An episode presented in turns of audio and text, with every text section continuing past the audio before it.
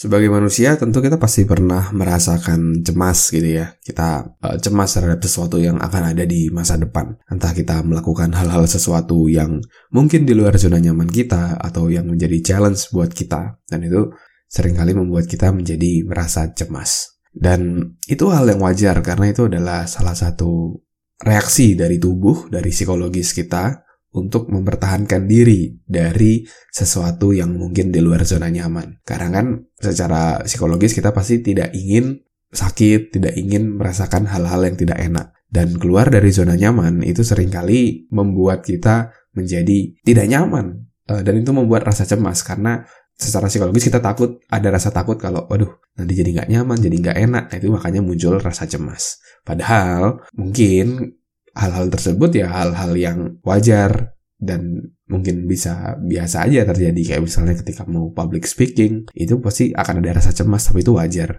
Yang penting jangan sampai rasa cemas tadi justru menghentikan kita untuk melakukan hal-hal yang positif dan bisa membuat kita menjadi jauh lebih baik. Karena orang-orang berhasil mereka pasti mau untuk memperluas zona nyamannya mau melakukan hal-hal yang di luar zona nyamannya. Jadi semakin dia meluaskan zona nyamannya kesuksesannya juga akan jadi makin besar.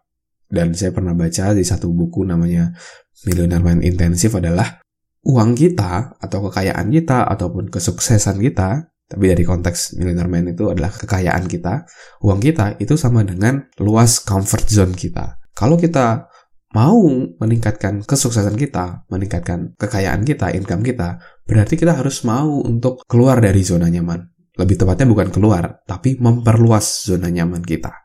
Oke, jadi yang misalnya awalnya, oke okay, saya udah nyaman ngobrol satu dengan satu dengan orang lain, awalnya grogi, nah itu udah mulai luas. Tapi diperluas lagi, saya sekarang mau belajar public speaking, berlatih public speaking sehingga makin luas lagi zona nyaman saya dan itu kesempatan kita mendapatkan kesuksesan dan kekayaan akan jadi jauh lebih tinggi. Jadi harus diperluas walaupun ada perasaan rasa cemas tapi tetap harus di push diri kita selama itu hal positif ya tetap dilakukan sehingga diri kita dan karir kita akan terus meningkat setiap saatnya. Lalu gimana caranya untuk mengatasi rasa cemas kalau rasa cemas tersebut datang kayak gitu ya. Biasanya kita tuh akan menjadi tambah cemas itu ketika kita terlalu sibuk untuk memikirkan suatu hal di masa depan.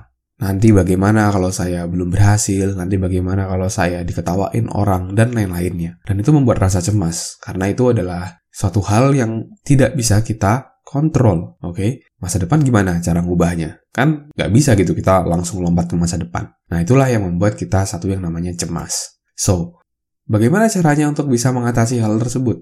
Nah, kita membuat perasaan cemas tadi, kita dengarkan untuk bisa membuat kita jadi jauh lebih baik. Contoh misalnya cemas ketika public speaking. Nah, kita dengerin, oh, perasaan cemas ini muncul karena saya kurang persiapan, saya belum berlatih. Nah, dari rasa cemas tadi justru teman-teman melakukan satu yang namanya practice atau latihan public speaking. Sehingga teman-teman akan jadi jauh lebih siap dan jadi jauh lebih tenang dan rasa cemas tadi akan jadi berkurang. Nah, jadi kuncinya adalah ketika kita merasakan cemas, itu kita mendengarkan diri kita, serta kita melakukan apa yang bisa kita kendalikan saat ini untuk membuat kita jadi jauh lebih siap untuk menghadapi masa depan, menghadapi apa yang akan dilakukan di kemudian hari. Oke, jadi cemas itu adalah momen di mana kita merasa helpless, kita tidak bisa mengendalikan masa depan, itu kita jadi cemas, atau mungkin teman-teman lebih banyak hidup di masa lalu. Oh, andai dulu saya begini, coba dulu saya begini. Nah, itu membuat kita merasa cemas. Kalau perasaan itu muncul, itu wajar, it's okay. Kita bisa dengarkan apa sih pesannya.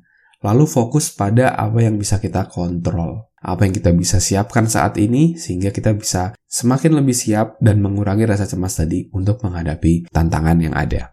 Oke? Okay? Thank you teman-teman sudah mendengarkan podcast kali ini. Semoga bisa bermanfaat. Teman-teman kalau mau tanya-tanya lebih lanjut atau ada pertanyaan-pertanyaan terkait self development, karir atau kehidupan, teman-teman bisa silakan DM saya di Instagram di @andreasburdes. Teman-teman bisa DM di sana. Serta buat teman-teman yang mau belajar tentang meningkatkan produktivitas kerja teman-teman. Bagaimana agar bisa setiap hari bisa terus dalam peak state atau kondisi emosi yang peak, terus semangat setiap hari dan memiliki strategi yang tepat untuk bisa menyelesaikan lebih banyak dengan waktu yang lebih sedikit. Teman-teman bisa join di online course-nya, namanya Meaningful Productivity. Teman-teman silakan klik link di deskripsi. Karena ada promo akhir tahun, teman-teman bisa dapatkan harga spesial yang harganya bisa dibilang tidak semahal harga kopi yang teman-teman minum. Oke, thank you teman-teman sudah mendengarkan podcast kali ini. Semoga bisa bermanfaat dan menginspirasi. Saya Andres Bordes, sukses selalu untuk kita semua.